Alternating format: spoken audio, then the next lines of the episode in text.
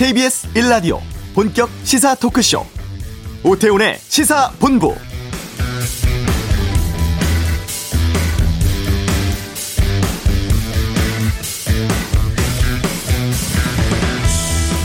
네, 사흘 동안의 국회 대정부 질문. 어제는 경제 분야에 집중을 했고 부동산 정책 관련 질문이 줄을 이뤘습니다.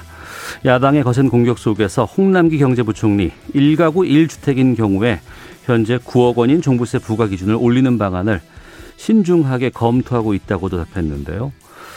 아, 지난 보궐선거에서 부동산 민심을 확인한 정치권 당분간은 부동산 관련 특히 세금 관련 정책 손질에 집중할 것으로 보입니다.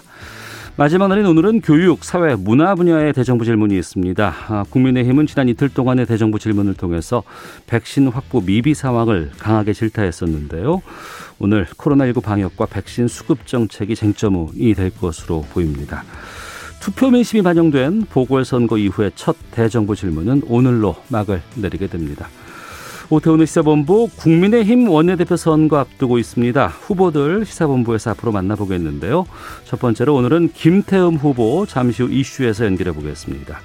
여성 징병제 논란이 뜨거운데요. 그냥 갈 수 없잖아에서 다뤄보고요. 2부 아는 경찰이 있습니다. 남양유업 불매운동, 또 국밥 재사용 식당, 또 아파트 주차 관련 문제 등에 대해서 알아보는 시간 준비하겠습니다. 미중 간에 벌어지고 있는 반도체 문제, 김승환의 뉴스 소다에서 짚어보겠습니다. KBS 라디오 오태훈의 시사본부 지금 시작합니다.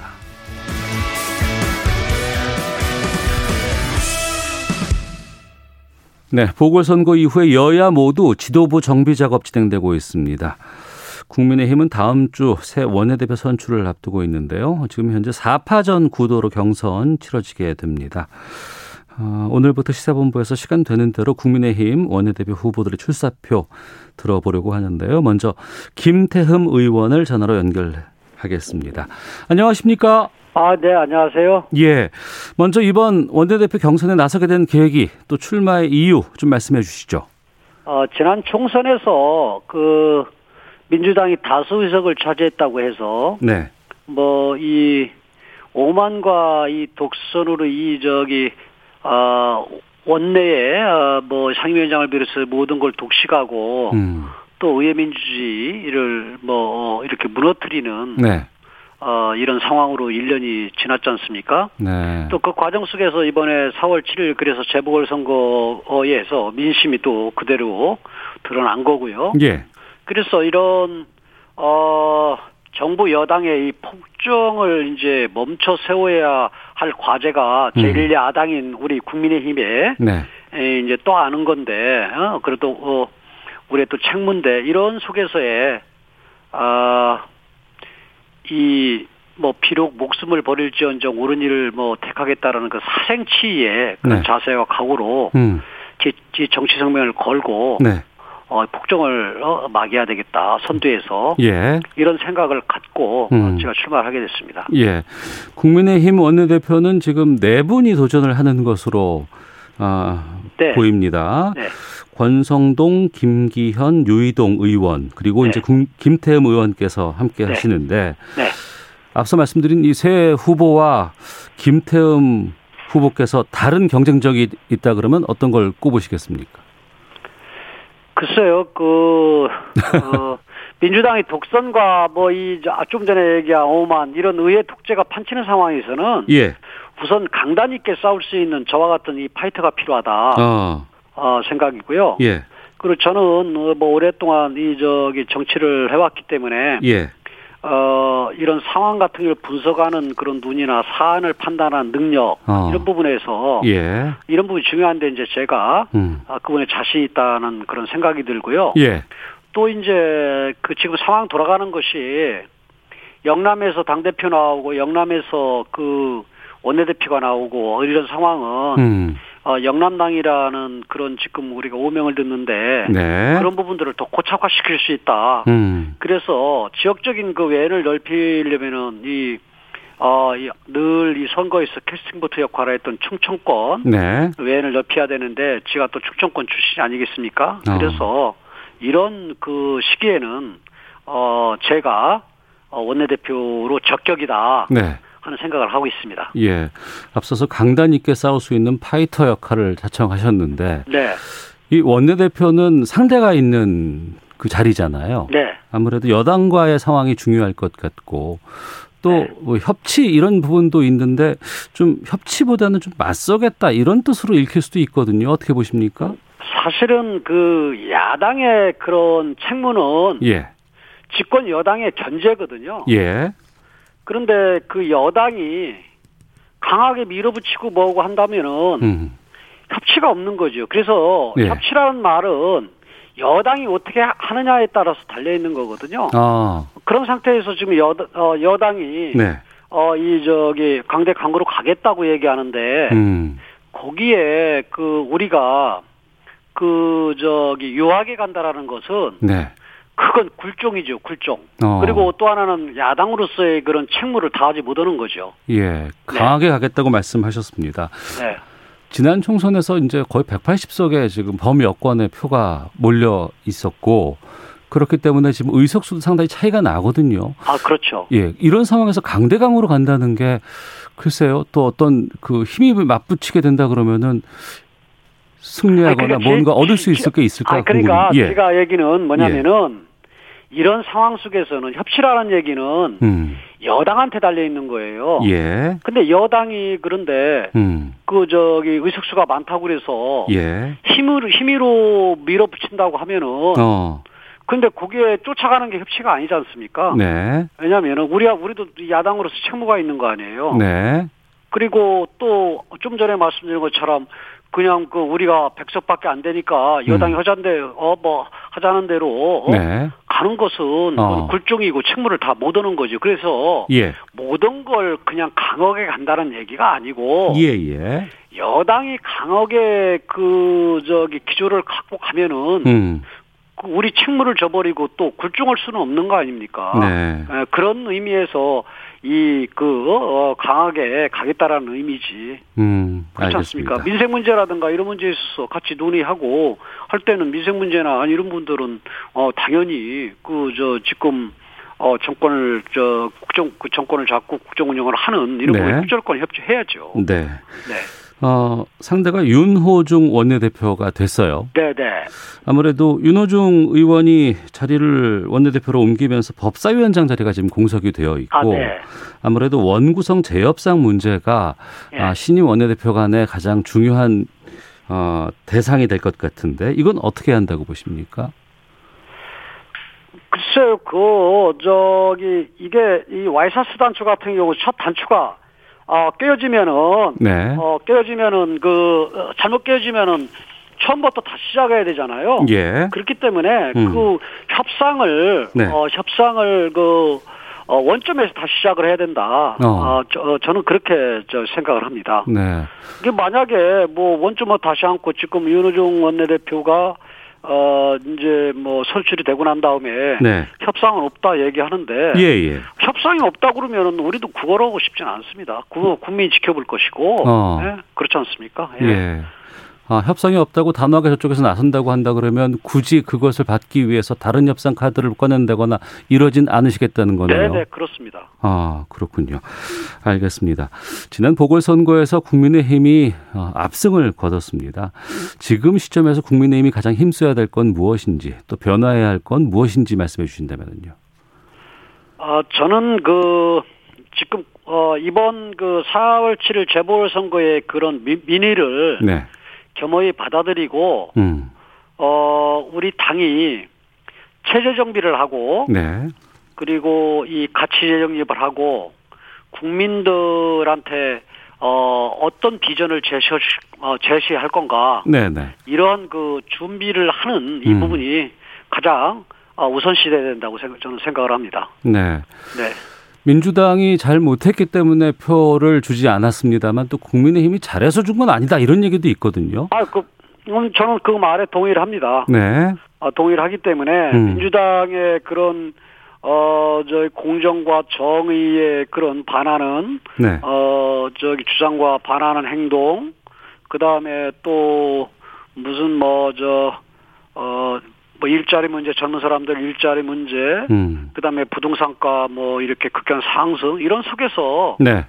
그런 그 또 이 그런 속에서의 그런 이중적인 행태, 음. 그리고 무책임한 부분, 그리고 이런 부분들 때문에 이제 분노한 거 아닙니까? 네. 그래서 그런 부분들을 우리가 익히 어, 어, 그런 분들을 파악하고 그거에 대한 음. 어, 우리의 정책적인 대안을 제시하면서 네. 국민들께 이 그 미래에 대한 꿈과 희망을 줄 수 있고 또 음. 젊은 사람들한테 미래 비전을 주는 그러한 그 어, 노력이 네. 어, 우리 당이 해야 된다. 저는 그렇게 생각을 합니다. 예. 원내대표 선출도 앞두고 있고 당 대표도 새로 뽑아야 됩니다. 네. 그런 과정에서 국민의힘에서 여러 가지 의견들이 나오고 있고 또 일정 정도의 잡음도 좀 나오고 있는 것 같은데 당내 분위기는 지금 어떻다고 보세요? 글쎄 이제 지금은 이제 당 지도부의 공백기잖아요. 네. 그래서 또 차기 지도부도 이제 선출한 전당대회가 있고, 음. 그래서 이런 지도부를 구성하면서 체제 정비를 이제 좀 해야 되는데 네. 이 속에서는 서로 간의 생각들이 좀 틀린 부분들 그다음에 뭐 의견이 틀린 부분들이 있잖아요. 음. 그런 부분들이 저는 네. 뭐 있는데 어, 이 부분이 이제 지도부 구성을 함으로 해가지고 이제 정리가 되지 않겠어요? 예. 어, 정리되면은 조금 전에 말씀드린 것처럼, 음. 어, 이제 이제 뭐, 당의 그런, 어, 비전이라든가, 어, 또 국민들께 선보일 그런 정책이라든가 이런 부분들을 준비를 하고 네. 또 이제 대선 전국을 준비해야 되는 그런 상황인데 그렇죠. 그 속에서의 그런 그 외연 확대라든가 또 문재인 정권과 맞서 싸울 그런 그 함께 할 사람들은 또 함께 연대, 내기 통합, 뭐 합당 이런 여러 가지 그런 문제에 대해서 예. 지금 음, 많은 부분들이 지금 어, 어 지금 이제 해결돼야 될 음. 그리고 그 속에서 이제 슬기롭게 지혜롭게 어 이제 가는 이런 문제들이 이제 저희들 앞에 또 과제들입니다. 네. 네. 보궐선거 승리하고 나서 이제 떠난 김종인 전 비대위원장은 네. 당을 나가고 난 이후에 국민의힘에 대한 비판 목소리를 상당히 높게 또 여러 언론을 통해서 지금 꺼내고 있거든요. 이건 왜 그렇다고 보세요? 저는 그 일단 어, 김종인 위원장님께서 말씀하시는 그런 부분은 어떻게 보면은 이 애정어린 저는 충고라고 받아들이거든요. 예. 그래서 김종인 위원장님의 그런 특유의 음. 그런 어법으로 이렇게 얘기해서 여러 가지 얘기가 있을 수 있는데 네. 저는 애정어린 저는 충고다. 음. 그리고 또 김종인 위원장님께서는 어떻게 보면은 1년 동안 비대위원장을 맡으면서 네. 그런 그 당을 혁신하고 쇄신하려고 하는 그런 노력도 하고 또 외연 확장도 시키려고 하는 노력 또 뭐 이 4월 7일 재보궐 선거에서 단일화를 이뤄내면서 어, 당 후보들을 그 저기 승리할 수 있도록 그 이끌었지 않습니까? 네. 그런 점에 저는 높이 평가하고요. 어. 어 그리고 지금 말씀하시는 그런 부분들은 어 당의 그 애정을 가진 저는 충고다. 어. 저는 그렇게 보고 있습니다. 예. 선거 과정에서의 단일화 그리고 나선 지금 국민의당과의 합당 이슈가 새롭게 지금 떠오르고 있습니다. 네. 어, 당 대표 선거 전에 합당이 끝나야 된다는 부, 입장도 있고 아니다 하고 나서 나중에 당대당으로 합당해야 된다 이런 얘기도 있는데 이 부분에 대해서는 어떤 의견을 갖고 계세요? 그 이 단일화 과정 속에서 안철수 대표가 앞으로 저희 당과 통합을 하겠다고 얘기를 했지 않습니까? 네. 그리고 저희 당의 입장에서도 공식적으로 이 부분을 확정을 하지 않았지만은 그 무건의 그런 저기 뭐야 동의를 했고요. 네. 어 그랬으면은 저는 지금은 좀 전에 체제 정비를 하고 뭐 이럴 문제지. 음. 새로운 지도부가 구성이 되면은 예. 어 서로 간에 이제 기본 그 인식은 같이 하고 있기 때문에 어. 실무적인 절차를 밟아서 예. 저는 저기 이 통합을 이뤄내는 음. 그런 과정이 필요하다고 보고요. 예. 또 두 번째로는 저희가 의석 의석수가 많지만은 또 그쪽도 비례대표 국회의원만 있지만은 뭐 작은 집이든 큰 집 큰 집이든지 이 세간 사례가 다 있는 거 아니에요. 네. 그래서 그 세간 사례가 다 있는 상태 하루 아침 뭐 하루 이틀에 해결될 문제가 아닌데 어. 지금 그 어, 지도부 공백 상태에서 어, 이 문제를 논의하는 거 적절치 않다. 네. 그리고 또 무책임한 짓이다. 음. 어, 저는 그렇게 생각을 해요. 그러면 당 지도부를 꾸리고 난 이후에 합당 논의가 이루어지는 것이 맞겠다라고 보시는 거네요. 아, 네, 그렇습니다. 알겠습니다. 이번에 선출이 되는 국민의힘 원내대표는 이제 대선에서 정권 탈환하는 역할을 수행해야 하는 자리입니다. 네네. 그런데 지금 그 범야권 쪽에서는 다양한 후보가 있다고는 하지만 또 국민의힘 당내 인사 중에서 유력 후보가 잘 안 보인다는 비판도 있거든요. 어떻습니까? 네. 그 뭐 저기 오세훈 그 시장의 네. 그런 그 어, 서울 시장이 되기까지의 그런 과정을 보더라도 그렇고요. 어. 어, 지금 그 여론조사에 조금 뭐 높다, 낮다, 이런 부분에 대해서. 네. 일희일비할 문제가 아니고. 네. 또 그런 부분에 대해서 저는 그 일일비 문제가 아니기 때문에. 네네. 네. 어, 우리가 이제 제일 이, 이 적합한 후보를, 어, 이 선출하는 그런 과정 속에서의 과정이 저는 중요하다. 네. 공정하고 객관성이 있고 또 국민들이 관심 갖는 그런 그 저기 어? 쉽게 얘기해서 무대 설치를 어떻게 하고 그 과정 속에서 어떻게 무대 위에 올려놓고 또 그분들이 또 이 어 뭐 이뭐 트롯 가수법부터시 가창력이 있냐 없냐 뭐 이런 부분들 국민단에 선보일 수 있는 이런 네. 과정들을 겪다 보면은 네. 누가 제일 적임자냐 음. 하는 이런 부분들이 있을 거고요. 네. 또 우리는 이제 당내 인사뿐만 아니라 일단 문재인 정권에 대한 폭정에 대한 음. 어 이 저기 어, 폭정을 막아야 된다라는 그런 세력들 속에서도 대권 후보도 있는 거 아니에요? 네. 그런 사람들과의 어떻게 음. 어이 어, 용광로 안에 녹여내느냐 하는 이런 부분들이 중요한 거죠. 예. 네. 앞서서 충성, 충청 민심도 말씀해 주셨습니다만 네. 지금 범위 야권에서 유력한 후보로는 지금 윤석열 전 검찰총장이 떠오르고 있지 않습니까? 네네. 이분의 행보는 어떻게 보세요? 저는 지금 뭐 뭐 그 부분에 대해서 제가 평가하는 건 적절치 않고요. 예. 또 하나는 음. 김종인 저 누가 저 윤석열 전 어, 총장이 예. 어, 아직까지 그 내가 정치를 하겠다 음. 하는 선언을 하지 않은 상태에서 예, 예. 언급하는 건 적절치 않습니다. 어. 그래서 뭐 지금 언론에서 뭐 여론조사를 통해서의 그런 그 어, 그 지표들 이렇게 나오고 그러니까 예. 뭐 관심들이 많은데 음. 저도 뭐뭐 뭐 일단은 눈이 있고 귀가 있는 사람이니까 뭐 이 저기 관심 있게 보고 있는데요. 예, 예. 일단 본인의 이제 의사를 음. 가 이제 표명이 된 다음에 예. 어떻게 할 것이냐 하는 그런 고민을 해야 되겠죠. 하지만 일부 언론에서는 지금 국민의힘의 그 뭐 여러 의원들 급이라든가 이런 분들이 윤석열 전 총장과 가까이 가고자 한다라는 움직임들도 좀 보도를 하고 있거든요. 뭐 그 부분을 뭐 제가 실체를 보지 않았으니까 모르겠는데 네. 일단 좀 전에 말씀드린 것처럼 음. 어 여론 그 뭐 조사 아 뭐 언론에 나타나는 그런 지표들을 보면서 네네. 네. 다들 뭐 관심은 있지 않겠어요. 어. 다만 네. 우리는 우리는 우리 우리 당에서 체제 정비를 하고 그 다음에 그 그분들이 만약에 우리와 우리하고 함께 한다면은 네. 함께 할 수 있는 어. 뭔가 공간과 이 시스템을 어, 만드는 것이 더 중요하다고 봅니다. 네. 네. 의원들의 투표로 원내대표를 뽑잖아요. 네네. 네. 어, 그래서 이제 의원들 민심 파악하기가 상당히 쉽지 않다고 하는데. 아, 그렇습니다. 특히 국민의힘 같은 경우에는 초선 의원이 절반 이상을 차지하고 있습니다. 네네네. 네, 네. 초선들의 움직임이라든가 의견이 중요할 것 같은데 지금 어, 홍준표 의원 복당 문제에 대해서 초선 의원들이 반대 목소리를 내고 있다 이런 부분들도 좀 나오고 있는데 홍준표 의원의 복당 문제에 대해서는 어떻게 생각하십니까? 제 개인적인 그런 견해는요. 예. 일단 뭐 이 저기 당 외에 음. 당 외에 그런 그 인사들도 네. 지금 같이 연대내기 통합을 해서 음. 이저 힘을 모으자 네. 하는 상황 속에서의 그 당에서 오랫동안 활동했던 그런 분들을 뭐 제외되는 그런 부분들은 전 적절치 않다 이렇게 봐요. 네, 다만 네, 네. 지금 저도 뭐 아직 확인은 안 했지만은 음. 의원들의 그런 내부에 그런 찬반 논란이 있다고 하면은 네. 의견 수렴이라든가 이런 과정들을 통해서 음. 이런 문제들은 뭔가 이 저기 어 결정을 해야 된다고 저는 봅니다. 알겠습니다. 네. 원내대표가 되면 당을 이렇게 이끌겠다. 아, 끝으로 가고 좀 말씀해 주시죠.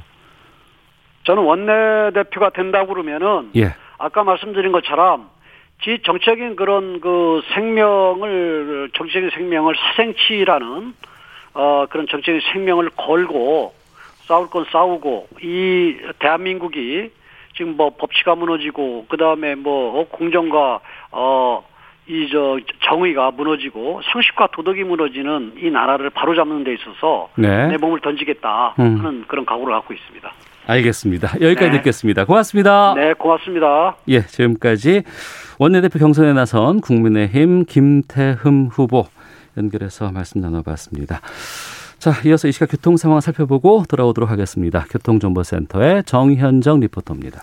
네, 도로 위에 돌발 구간이 많은데요. 경부고속도로 서울 쪽입니다. 황간 부근에서 대형 화물차 사고가 나서 처리하고 있습니다. 이 부근 1, 2차로에서는 보수 작업도 하고 있어서 부근이 상당히 혼잡해진 상황이니까요. 조심하셔야겠고요. 반대 부산 쪽으로는 서울 요금소 부근 갓길에서 작업을 하고 있습니다. 오산 부근 5차로에서는 승용차가 고장나 있습니다. 이 사고로 인해서 동탄 분기점에서 오산 나들목까지 정체입니다. 한편 서해안 고속도로 상황은 서울 방향인데요. 당진 분기점 1차로에 있었던 승용차 사고가 현재는 처리가 됐습니다. 하지만 여파로 서산 나들목에서 당진 분기점까지 4km 구간 천천히 갑니다. 서울 시내는 내부 순환도로 성수 분기점 방향으로 정릉에서 국민대까지 공사로 2차로가 막혀 있습니다.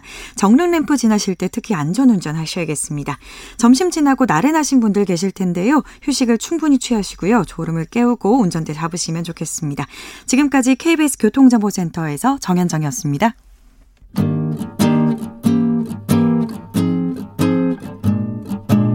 KBS 1라디오 오태훈의 시사본부 여러분의 참여로 더욱 풍성해집니다. 방송에 참여하고 싶으신 분은 문자 9730번으로 의견 보내주세요. 짧은 문자는 50원, 긴 문자는 100원의 정보 이용료가 붙습니다. 애플리케이션 콩과 마이케이는 무료고요. 시사본부는 팟캐스트와 콩, KBS 홈페이지를 통해 언제나 다시 들으실 수 있습니다. 많은 참여 부탁드려요. 네, 지나칠 수 없는 이슈를 다뤄보는 그냥 갈 수 없잖아 시간입니다. 청와대 국민청원 게시판에 여성도 징병 대상에 포함해 달라는 글이 등장을 했습니다. 동의가 쏟아지고 또 일부 의원들도 또 여기에 대해서 논쟁을 어, 하기도 했었는데요. 보궐선거 후 갑툭튀 여성징병제 이번에는 이런 주제로 이정근 시사평론가와 함께 좀 알아보겠습니다. 어서 오세요. 네, 안녕하십니까? 예.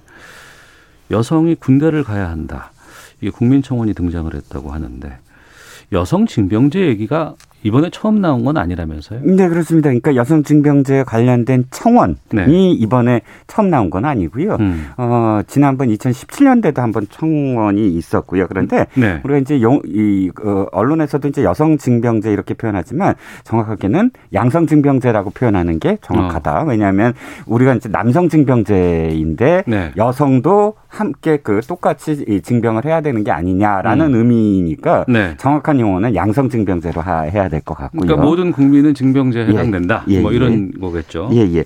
자, 어, 현재 뭐 10만이 훨씬 넘어선 그런 어, 상황입니다. 그런데 아까 말씀드렸듯이 이게 2017년도 이번 정부에서도 한번 국민 청원이 있었어요. 네. 그런데 당시의 분위기가 이걸 심각하게 안 받아들이는 분위기였어요. 정부가. 어. 어, 원래 이제 이 시- 원래 시작은 몇, 몇만만 지나면 어, 정부가 이제 저 여기에 대해서 응답한다 이렇게 했다가 바로 이 어, 여성도 징병을 해야 된다는 청원이 딱 등장하자 그걸 확 바꿔서 20만이다라고 바꿨어요. 아, 2017년에 예, 2017년에 이 여성 징병제 관련된 청원이 올라오자 응. 20만으로 그때 바꾼 거예요. 어, 바꿨다. 어. 이게 정확하게 청와대가 이렇게 해명을 못했어요 그때. 예, 예. 그리고 또 그때 한몇 만이 청원은 12만까지 청원했는데 어. 12만에서 청와대가 닫아버렸어요. 끝. 예, 예, 예. 끝하고 거기에 대한 답변도 공식적으로 안 하고 음. 수, 수보 회의에서 문재인 대통령이 참 재밌는 그런 소재다 이렇게 아, 표현한 거예요. 예, 예. 그리고 그리고 어뭐 나중에 이제 그 스케치 기사에서는 음. 이런 좀그그 분위기가 네. 좀 웃는 분위기였다 강요들이 음. 이렇게 반응이 나오자 굉장히 그때 좀 비판이 많았어요. 이게 왜 심각한 문제고 공식적으로 답변을 해야 되고 네. 정부의 입장이 무엇인지를 듣고 싶은데 음. 왜 이걸 이런 식으로 그냥 어 묻, 이렇게 덮으려고 할까 이런 어떤 분위기. 네. 예, 근데 지금은 절대 그런 분위기가 아닐 겁니다. 음. 한참 전에 뭐 방송에서 이런 그 남자들 군대 이런 가산점 이거 관련해서 이제 뭐 논쟁이 붙고 토론이 했던 거는 뜨거웠던 거는 기억이 나거든요. 네네네. 근데 이제 이 여성 징병제, 양성 징병제 이슈가 이제 새롭게 등장한 부분들 거기다가 지금은 정말 이거 정말 뜨거운 이슈가 아, 돼버렸는데. 예, 그렇습니다.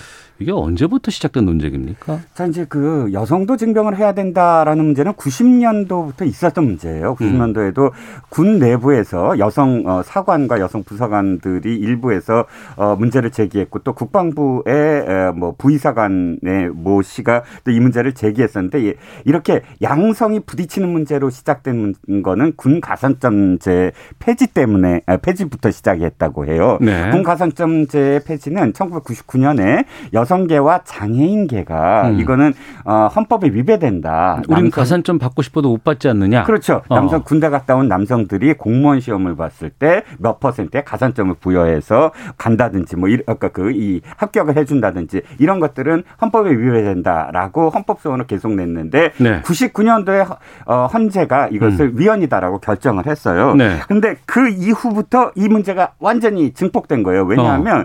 아니 지금 어 여성도 우리가 나, 군대를 간 건 그만큼의 또 이 권리이자 의, 의무이자 또 그만큼의 혜택이 있기 때문이다. 근데 네. 그 혜택을 없앤다면 음. 여성도 똑같이 그러면 의무가 할당돼야 되는 게 아니냐 이런 시각으로 사실 처음에 어, 나온 거거든요. 네, 남성만 네. 병역 의무를 이행하는 것은 차별이다. 뭐 음. 이런 어, 주장이었고요. 어, 그런데 두 번째 고비가 있어요. 이게 첫 번째 아, 고비라기보단 첫 번째 모멘텀이고 두 번째 모멘텀이 2003년도에요. 첫 번째 군 가산점제가 나왔을 때 여성 징병제 문제는 여성도 징병해야 된다는 문제는 어, 남성들 위주로 이렇게 얘기가 나왔고 네. 어, 여성들이 거기에 대해서 별 호응을 하지 않았어요. 예. 이 당시만 하더라도 반대 의견이 훨씬 많았고 근데 음. 2003년도에요. 이프라는 어 그런 그 페미니스트들의 잡지가 있었 그러니까 그 이 저 월간지가 있었어요. 네.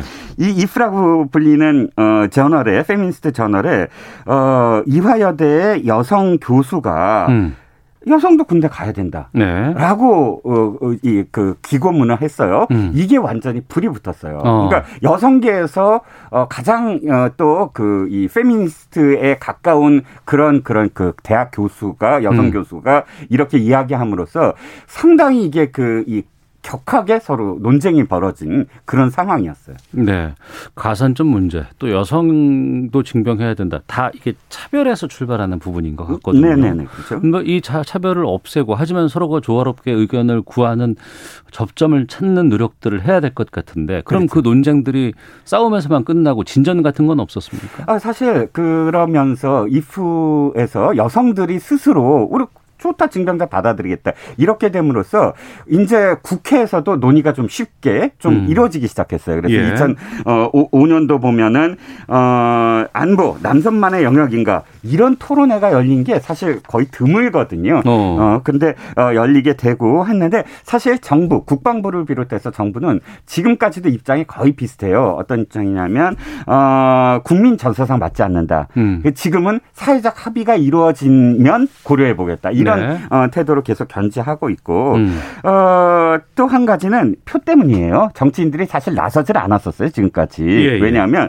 어, 첫 번째 어, 진짜, 어, 그 양성 징병제를 해, 했을 때 국민 여론은 그렇지만 실제로 양성 음, 평등제를 해서 표를, 표로, 선거에서 표를 받을 때 음. 여성들이 자기를 지원해 줄까? 네. 그리고 두 번째는 군대를 갔다 온 남성들은 자기한테 직접적인 이해관계가 없잖아요. 음, 그렇죠. 실질적으로 그럼 그거를 어. 찬성할까? 예. 또 여성을 딸로 둔 아버지 뭐 음. 이런 어 그걸 찬성할까? 예. 이렇게 표 계산을 해보면 야 여성도 징병해야 된다는 게 나한테 표에 이득이 안 갈 것이다. 이런 의미에서 사실 정치인들이 그렇게 쉽게 안 움직였고요. 네. 또두 번째는 이제 이게 이 잘 논의가 안 된 게 헌재에서요. 음. 어, 지금 헌법상 예, 남성들이 징병 대상이다라는 뉘앙스의 그런 조문이 있어요. 예. 정확하게 뭐, 뭐 여성이 안 된다 이런 내용보다는. 음. 근데 이게 그 그것이 이제 남성으로만 한정한 것은 위헌이다라는 어 소기 소를 계속 제기했는데 전부 다 각하예요. 각하됐어요. 그러니까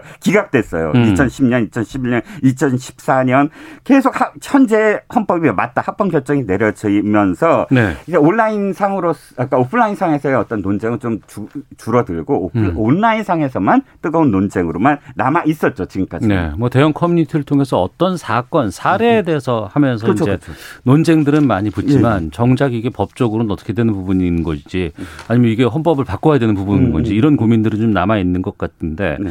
앞서 표 때문에 정치권이 눈치를 봤다고 하셨잖아요. 네네네. 근데 이번 보궐선거 이후에는 정치권이 좀 다부지게 달려든다는 느낌이 들어요. 어, 그렇습니다. 이제 박용진 의원을 비롯해서 전용기 의원 또 김남국 의원 여당 의원들이 좀 앞장을 섰어요. 네. 이게 앞장선 이유가 아, 다분히 이거죠. 이 지난번에 왜 그 20대 남자들의 75%가 야당을 선 택을 했잖아요. 네. 충격적이었을 거예요. 왜냐하면 음. 서울시 보궐선거가 지난 10년 전에 있었을 때 그때 20대는 60%가 넘게 지금의 민주당을 지지했거든요. 네, 그게 네. 거의 역전됐으니까요. 음. 그런데 문제는 이겁니다. 박용진 의원은 이제 뭐 예, 약간씩 다른데 모병제 그다음에 여성을 군사훈련 같이 해서 예비역으로 편입해야 된다. 음. 그리고 전용기 김남국 의원은 어 군 가산점제를 뭐 각각 뭐 승진하는데 이쪽은 한쪽은 시험 보는데 네. 다시 도입해야 된다. 이런 의견들인데 아 시선은 곱지 않아요. 음. 왜냐하면 음. 이 여성도 군대를 가야 된다는 문제 자체가 사실은 안보 문제 또는 인구 절병 문제, 그래서 음. 우리의 군, 군 병력을 어떻게 유지해야 되는가, 이런 시각으로 출발한 것이 아니라, 네. 우리가 20대 남성한테 표를 못 받았으므로, 어. 어 20대 남성들에게 표를 받게 하려면, 음. 어, 이 20대 남성들이 배아파하는 것을 어떻게 치유할까, 이런 식의 어떤 시각으로 보여주거든요. 네. 이건 도리어 젠더 갈등을 유발하는 게 아니냐. 음. 아까 앵커님께서 처음에 문제를 말씀하실 때 이거잖아요. 모든 계층, 모든 성별, 모든 지역민들이 함께 갈등을 해소할 수 있는 음. 방안을 모색해야 되는 게 국회의원들 아니겠습니까? 예. 근데 어떤 젠더 갈등을 도리어 지금 부추기는 그런 방향이다. 뭐 이런 음. 비판이 계속 있는 거죠. 예. 안보와 인구 문제로 바라봐야 한다. 그러면 다른 답이 나올까요? 아, 사실 이 문제는 어, 저는 솔직히 말씀드리면 어, 진짜 공론화는 해야 돼요. 네. 아, 해야 돼. 그러니까 양성 징병제를 해야 된다라는 것이 아니라 음. 가장 중요한 건 지금 우리의 그 인구가 예. 너무나 무섭게 줄어들었다는 거예요. 음. 2021년 올해 출산율은 0.8명도 안 돼요. 예. 근데 이런 이런 추세면 2030년에는 21살의 남성의 60%가 군 생활을 무조건 해야 돼요. 음. 그러니까 길거리에서 그 21살 남성을 볼 수 없는 시대가 곧 다가온다는 건데, 어, 실질적으로 병역 의무를 수행할 수 있는 인구는 60%도 안 되거든요. 근데 네. 지금 문제는 뭐냐면 음. 저희 때랑은 다르게 그러니까 그 왜 등급이 있는데 어 우리 때 예를 들어 4등급, 5등급이면 군대 안 가도 됐어요. 예, 근데 예. 지금 4등급, 5등급도 무조건 군대를 가요. 음. 너무 모자라기 때문에. 예. 근데 국방부가 2000년도 중반까지 우리의 군 병력은 모자라지 않다. 이렇게 음. 호언장담을 하다가 예. 2000년도 중반 이후에 시인하기 시작해요. 아, 음. 사실은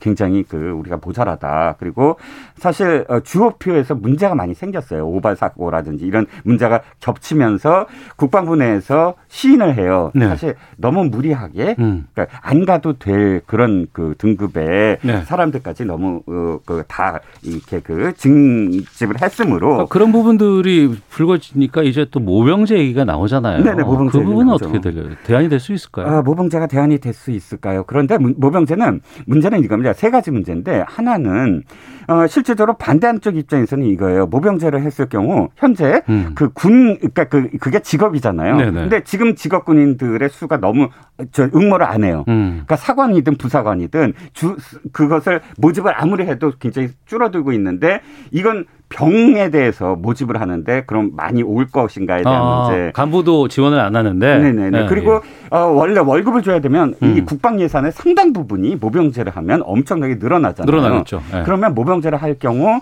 어, 국방 예산을 사실 무기 현대화해야 될 것들이 월급으로 가게 된다. 네. 그러니까 국방의 역에 손실을 가져온다. 이런 어떤 부분. 음. 수, 마지막으로 스웨덴의 예가 예. 모병제를 했다가 다시 지금 징병제로 바꾸는 고민을 하고 있어요. 왜냐하면 아, 어. 지, 지원을 하진 않기 때문에 네. 너무나 지원이 모자라기 때문에 어. 그러면 이 모병제는 정말 사회적인 인식도 바꿔야 되고 또 진짜 예산 문제도 해야 되고 여러 가지 고민해야 될 게 많아요. 음 그렇군요. 청취자 의견 좀 소개해드리고 시간이 다 돼서 맞춰야 될 것 같은데 이국진님은 안건으로 국민투표를 제안합니다라는 의견도 주셨거든요.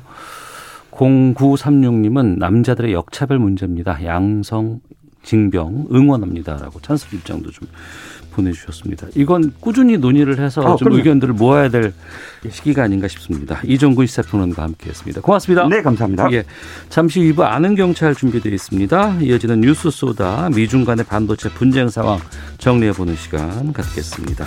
잠시 후 2부에서 뵙겠습니다.